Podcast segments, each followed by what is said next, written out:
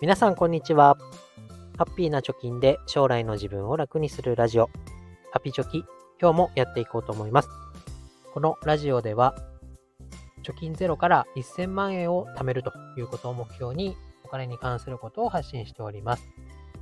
同世代の子供とお金に向き合っている30代から40代の方のヒントになるような情報を日々発信しております。ということで今日は貯金がなかなか増えないよという悩みに対して、ま3ステップで型にはめて改善していきましょうということで話していきたいと思います。思ってるようにね、貯金がたまらないって多分皆さん悩みとしてあるんじゃないかなと思います。で家計をね、回していくのに、まあ、消費と、あと投資とかね、あとは貯蓄の目安って何かないの？ということを考えたりしませんかね？ということで、今日は私も実践してよかった3ステップで考えてみようということで、え話していきたいと思います。まず結論からです。え3つ3ステップ話していきたいと思います。1つが手取り金額を知る。2つ目が金額に応じて消費、投資、浪費の金額を出してみる。3つ目が意識的支出プランに当てはめてみるいうことで深掘りしていきます。まず手取り金額を知るということです。これ、なんで今更というか知ってるよって思う方もいるかもしれません。ただですね、これ家計を回すってなると、世帯の手取り金額を知らなきゃいけないよねということになります。妻さんとかね、夫さんの金額、手取りの金額把握してますかね。これ私してなかったんですよね。自分の金額だけは把握していて、で、家賃とかね、通信費とか自分のものとか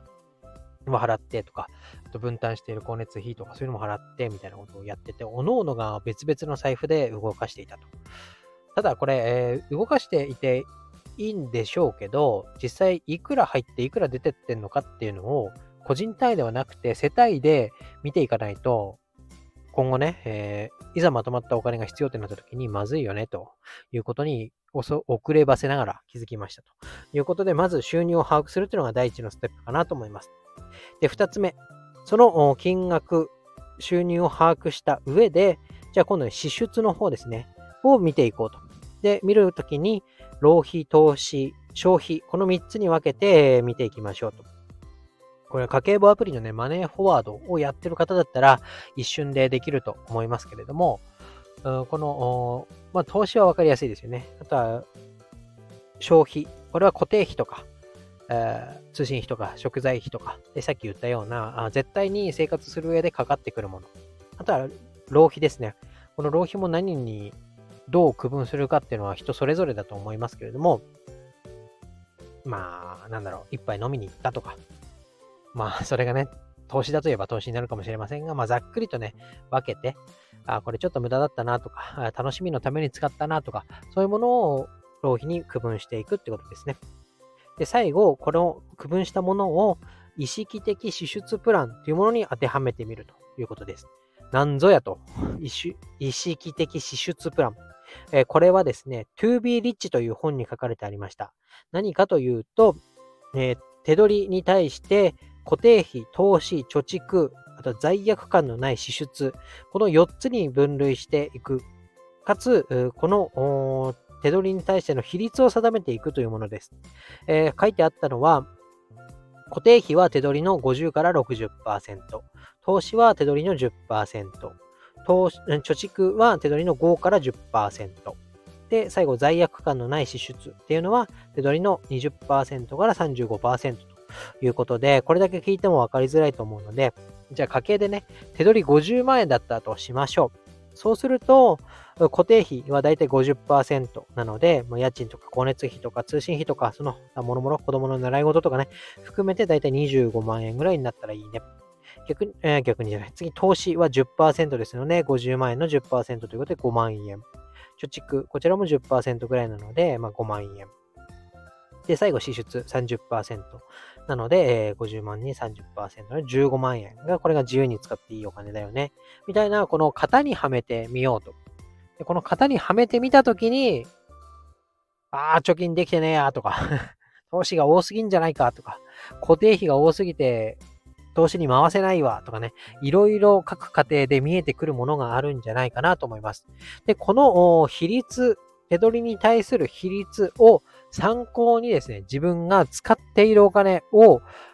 区分けしてみると、いろいろとね、家計の改善する場所が見えてきて、そこを改善することによって、まあ、投資と貯蓄、投資だと10%、貯蓄で10%っていうような、えー、比率がありますから、うまいことここの手取りに対する比率でやっていくと、貯金ができない、投資ができないっていうことが、だんだんとね、なくなってくるのかなと思います。で、手取り50万円だったとして、あ夫婦の収入合わせて50万円だったとして、もう投資5万円、貯蓄5万円ということで、まあ、新 nisa でね、えー、自分と妻さん、まあ、または旦那さんの投資枠を使って月5万円ずつぐらいやっていけば、あ手取り50万円の場合は、この To be rich に書いてあった理想の姿になっていくのかなっていうようなことも見えてきました。なので、まあ、余力がある人とかね、貯金たまらないよという悩みがない人だったら別に自由に使っていいと思うんですけど、なかなかカツカツで家計が回っていかないとか、たまに、こう、収入よりも支出の方が多くなっちゃうみたいな場合は、ぜひ、この、ね、えー、なんだっけ、意識的支出プランというこの比率に当てはめてみて、家計をね、えー、見直す？どのようにしていけば、貯蓄に回すものが出てくるのかとか、あそれよりもっと細かくね、固定費で高すぎるものはないか、通信費もっと安いものに切り替えようかとかね、えそういう改善ポイント見えてくると思いますので、ぜひやってみたらいいかなと思います。でね、なんか人間は4月からみたいな日本人はね、えー、なんかこう、区切りのいいとこから始めようと思う癖がどうしてもあると思いますけど、やれるときにね、えー、今、お正月も終わって、で、